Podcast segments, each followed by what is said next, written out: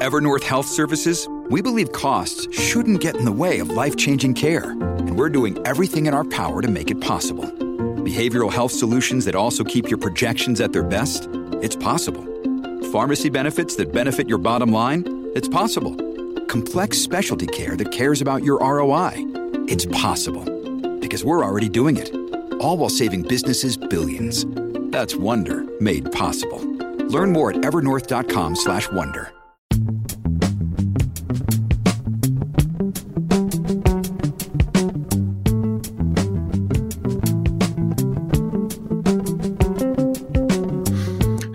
welcome to the Why We Argue podcast. I'm Robert Talisse, your host. I'm professor of philosophy at Vanderbilt University.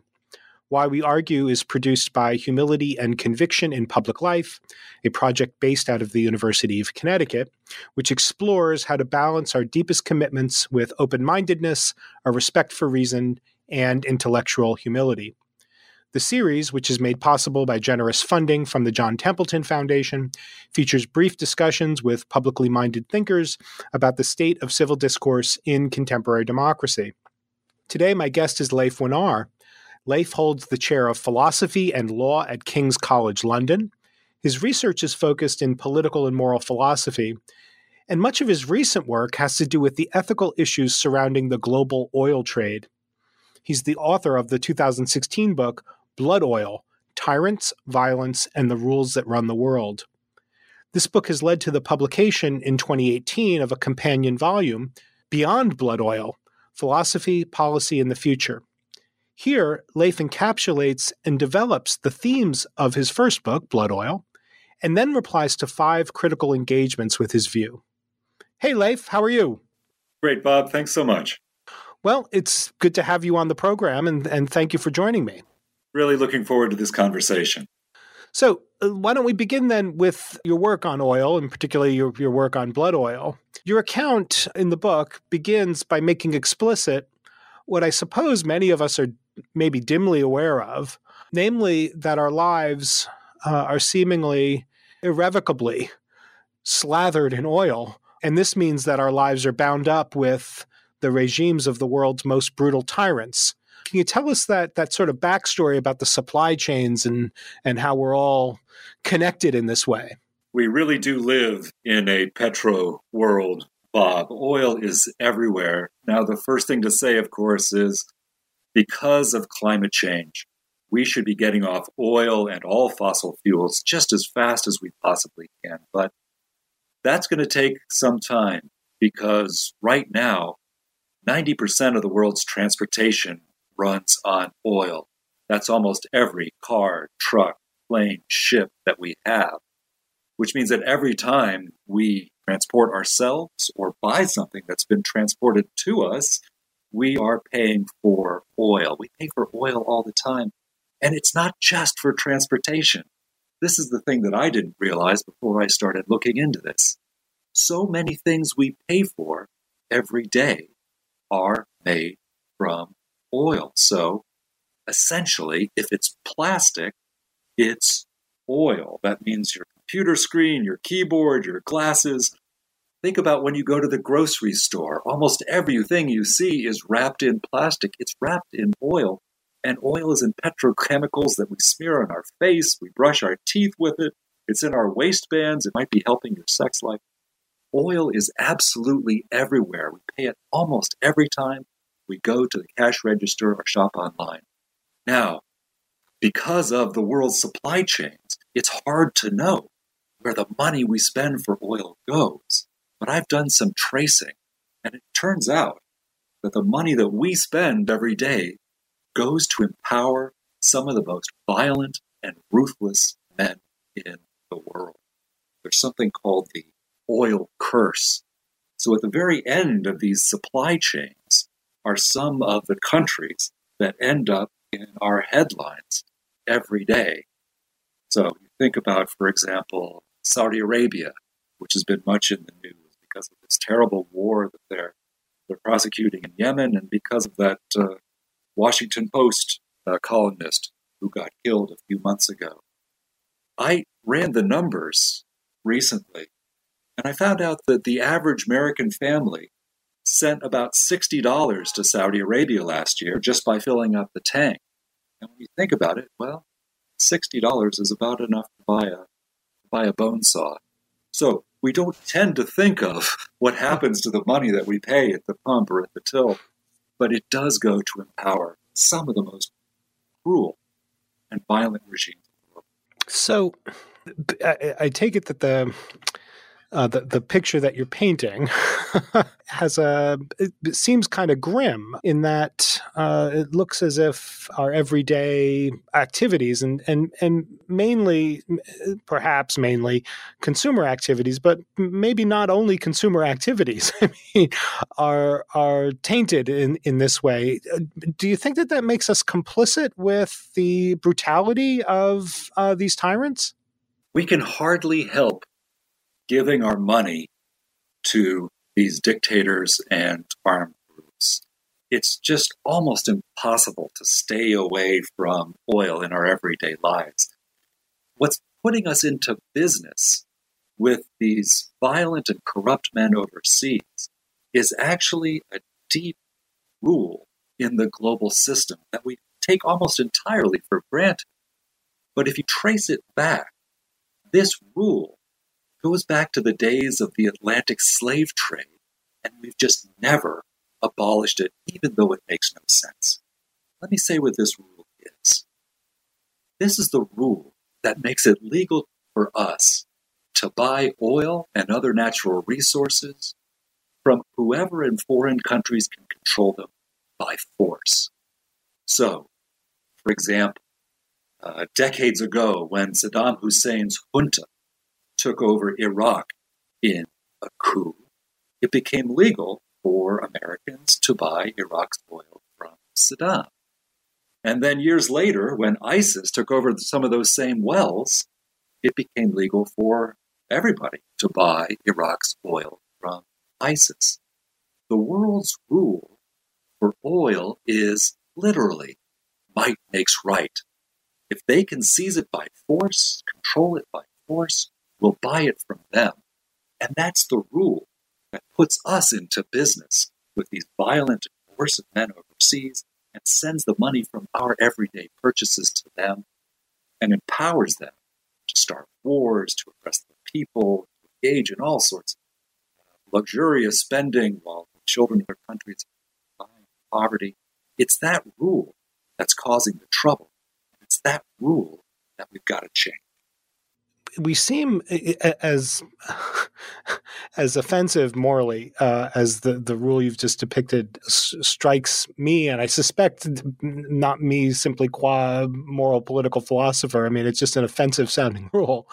Uh, it's not uncommon to hear leaders of uh, constitutional democracies. I'm thinking of my own president speak as if this is a uh, at least some of the components of this rule are perfectly acceptable. So when our president has recently said things about the Saudis and leaders of, of, of other nations in the Middle East that you know there's just too much money at stake for the United States for us to create any diplomatic unpleasantness uh, with that part of the world because, you know, it's just billions of dollars. And I'm not going to give that up in order to, uh, you know, react appropriately to uh, the execution of a journalist.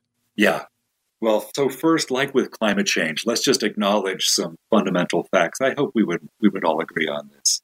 So first, let me just say that the United States and other Western countries have in the past engaged in very questionable, unjust actions for the sake of securing oil in the Middle East. And let me also hope that we'll agree that our oil companies have engaged in highly questionable, often exploitative campaigns in many regions of the world, and so on. So at that level, we know the story of oil. But this rule that we all take for granted this is at a deeper level. This is the foundation of the global trade system. Whoever could control the oil by force, it's legal under American law, under every country's law, it's legal to buy the oil from them. Now, that rule we take for granted. But if you think about it, it doesn't make any common sense. I mean, if an armed gang takes over the Shell station uh, right near you in Nashville, do you think that American law should give the gang the legal right to sell off the gas and keep the money? Uh, no, right? That would cause chaos. That would be bad. but when Gaddafi took over Libya in a coup, it did become legal for Americans to buy Libya's oil. This deep rule in the global system, it violates the most basic ideas of property rights and even human rights. But we keep with it because it simply is the way the world works. And as you suggest, some very powerful interests are invested in keeping it. So uh, let me ask what the the alternative rule is then. You're right that it, it, it would strike anybody, I, I, think, in any from any particular political persuasion that that recognizes property at all.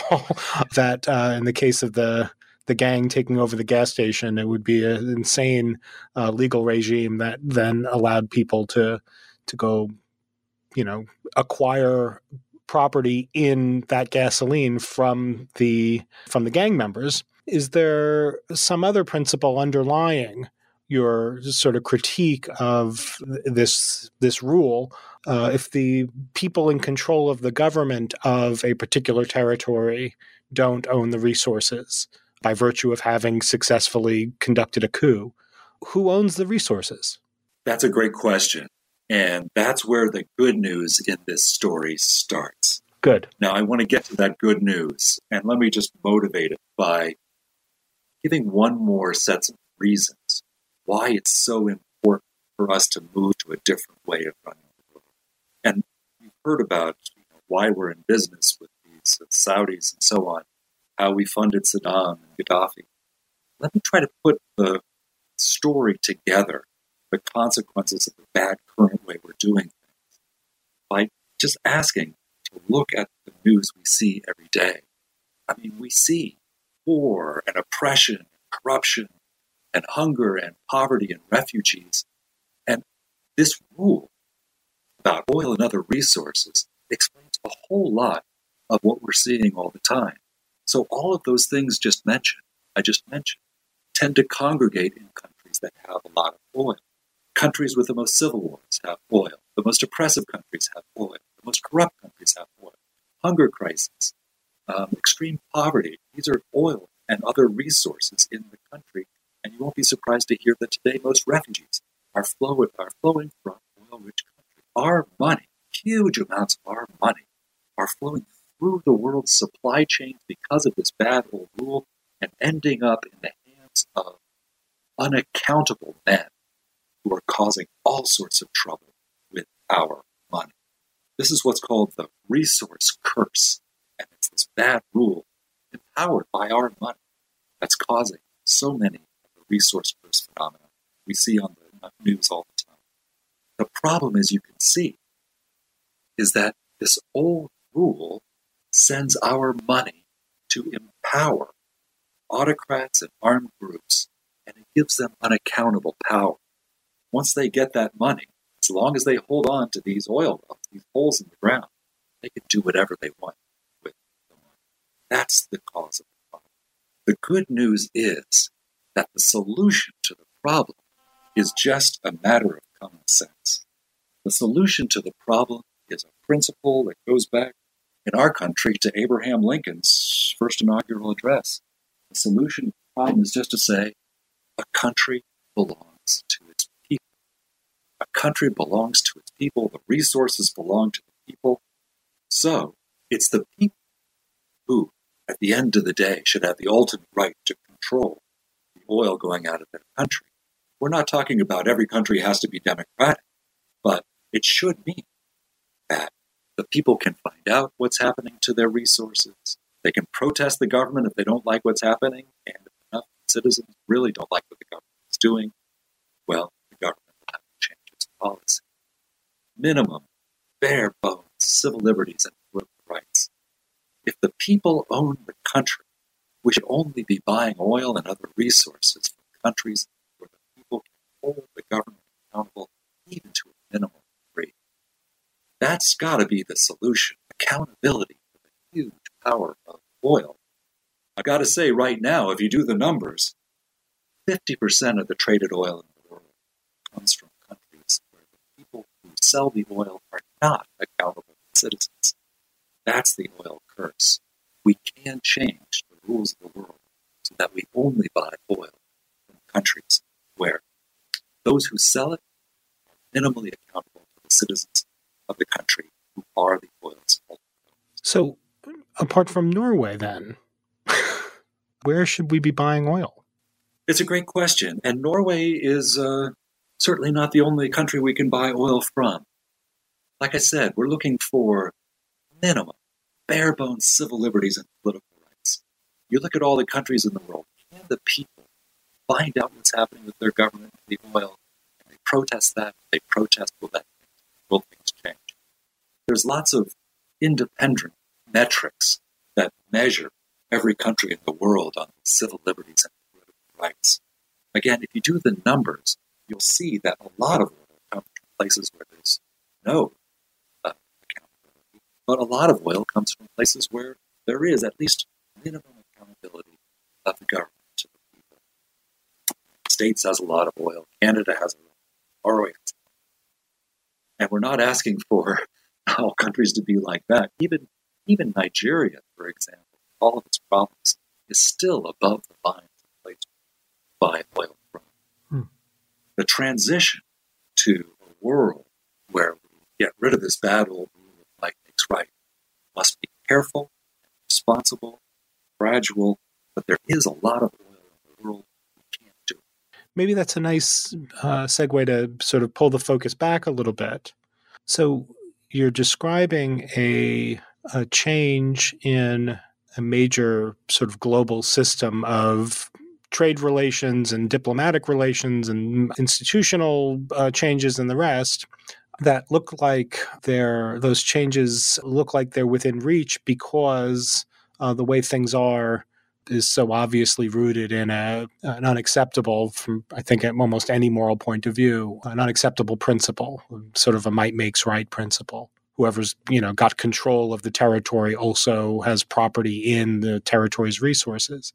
So I can see how pointing that out and sort of um, articulating all of the ways in which that might makes makes right principle is flawed that that's not a hard sell. I take it. I mean, most most people with any uh, moral sense at all will will see the the flaw in that principle. However, it is a pretty large scale social change that one uh, has to be advocating for once one sees the unacceptability of might makes right. So even though it's a it's an easy philosophical argument to win, it seems to me, it still requires large scale social change. Uh, so maybe one question is like, how do you think that change on that on that sort of large scale can happen, even in what might be, in this case, might seem like a pretty advantageous philosophical position. It looks like all the arguments are on the side of Leif Wenar. um, but still, there is the practical problem, uh, you know, the inertia of institutions and norms, in uh, especially in global finance and financial institutions and diplomatic institutions, very, very hard to change. Can you tell us a little bit about what your thoughts are about how the, the, the actual practical change can be initiated? Appreciated. Great. And thank you so much for being so kind about the philosophical argument. I don't want to rest all the weight on that. I mean, the practical arguments are so important. And let me just add one more to that. Sure. I mean, we've already seen how this bad old rule of might makes right is helping to drive civil war, oppression, corruption, hunger, poverty, and refugees abroad. Those are really serious problems for the people in the countries affected. But I also want to add that the chaos and the violence over there comes back to affect us. And so this is really a national security argument to add to the other practical arguments. If you think about the major threats and crises that the West has faced over the last 40 years, you'll find almost all of them have one thing in common. So now this terrible civil war still in Syria with Assad barrel bombing his own people, leading to a refugee crisis straining the politics of Europe. Uh, before that, there was ISIS with their atrocities, beheadings. Before that, it was Gaddafi, 40 years of sponsorship of terrorism. Before that, here in London, it was 7 7. That was Al Qaeda. Al Qaeda, of course, behind 9 11. New York. Before Al Qaeda, it was Saddam Hussein. And 40 years ago, Soviet Union surging ahead of us. All of those threats and crises I just mentioned have one thing in common they all came from oil rich states. So the problem of the oil curse is not just a problem for them over there. All of that unaccountable power comes back to us in our countries too. That's a real threat that our leaders can see. Their only problem is for us citizens to focus their attention on the long term instead of what it usually is on the short term. Short term, it's always easiest for our political leaders to do what they've always done, not to mess with their diplomatic relations, and keep on funneling our money so that it keeps empowering these authoritarians and armed groups abroad. That's the change, switching our leaders to the long term. Let me give you one encouraging piece of news where this actually worked. My clean trade team went down to Brazil and found some very sympathetic legislators there. One visionary legislator introduced the Clean Trade Bill, which, if it's passed, just says Brazil will no longer make it legal to buy oil from authoritarian regimes. And also, by the way, Brazil will prohibit its national oil companies from signing any contracts with regimes that are not minimally accountable to their people. Hmm. Now, Brazil is a big country. You know, America is the third most populous country in the world. Brazil is the fifth. It's much poorer than America, and it's got a corruption crisis down there like you wouldn't believe. But still, the politicians can see the long-term advantages of getting out of business with some of the world's ruthless men. If Brazil can do it politically, why can't the United States? How, well, let me ask uh, how likely do you think other countries, including the United States or Canada, how likely is it that they'll follow suit? One key question, which you may be asking yourself, is how much is it going to cost for us to stop importing authoritarian oil? Right. I guess that that is a that is a key that will be a key question for the feasibility part. Right. Absolutely, and it's a it's a completely valid question. We've got a lot of things on our plate. There's a lot of things we need to do. This is important, but how much is it going to cost? I was talking to Nick Butler, who was a former vice president of BP, and I asked him how much it would cost, how long it would take to stop importing oil from authoritarian countries. And he said, Well, which countries do you mean by authoritarian? And I showed him these independent metrics. And he said, Really? You want to stop importing oil from Russia and Saudi Arabia and Libya? I said, Yeah, how long would it take? And he came back the next time we talked. And he said, Well, you know, the United States is no problem. We've got a lot of its own oil now, even as we transition to the fuels of the future. The United States could get off authoritarian oil in a matter of months. It would cost almost nothing. Barrels would just switch around to uh, non authoritarian sources. The real problem is not the United States, North America. The real question is about Europe. And there, there is some significant time and money Butler thought it would take about three to five years and tens of billions of euros to make the transition, especially away from Russian oil and gas. Now, three to five years, tens of billions of euros, that's not trivial. But if you put it into the context of, say, defense spending, it certainly is feasible. And there is, even today, enough oil being produced for all of the West to stop importing oil from authoritarian it's not a pipe dream. You really can't do it. And imagine the effect that that would have on the politics of the Middle East if the American people stood up and said, we don't want to be in business anymore with those dictators and those terrible armed groups like ISIS. We believe that every country belongs to its people.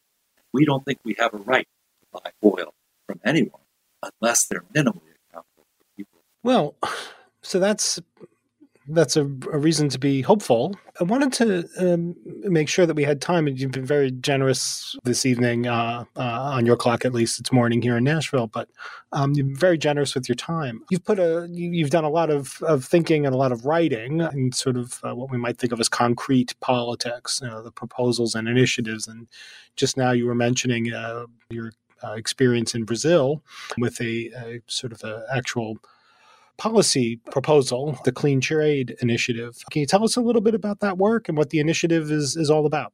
Clean Trade is an NGO that has one mission, which is to end the resource curse by making sure that all the people of the world really do control their own natural resources. Luckily, this is a human right that's proclaimed in the major treaties that almost every country has already signed. Resources of the country belong to its own people. We're just trying to get international community to put its money where its mouth is and to stick up for this principle that almost everyone already gives lip service to. I can just say 98% of the people in the world live in a country that has signed a major treaty that says the resources of a country belong to the country. That's the rule that we've got to embed deeply in the world system so we get out of business these authoritarians groups. It's going very well. We're talking to governments, we're talking to investors, we're talking to consumer power campaigns. CleanTrade.org is the website where you can see more of what's going on. And what encourages me is that the world is already convinced that countries should belong to their own. This old rule of might makes right is clearly against common sense. What we need to do is live up to our principles. Well, Leif, that's fabulous. And I want to thank you for all the work that you're putting in. for academics, we often don't acquire the know-how and the the other kinds of skills that go into doing many of the things that you're doing, which includes, you know, actually talking to leaders and CEOs and and you know large scale business uh, people and all the rest. So I don't know how you acquired all the, the this massive skill set that enables you to do all the things that you do. But it's been really fabulous uh, talking to you about your work uh, in these areas. Uh, so thank you for for joining me today. Absolutely, my pleasure, Bob. I'm so pleased to be on the podcast. Well, thanks. And thank you, listeners, for tuning into the Why We Argue podcast, which I remind you is produced by the University of Connecticut's Humility and Conviction in Public Life Project with generous support from the John Templeton Foundation. If you're so inclined, you can follow the project on Twitter and Facebook at Public Humility. That's one word, Public Humility. Thank you for listening, and bye for now.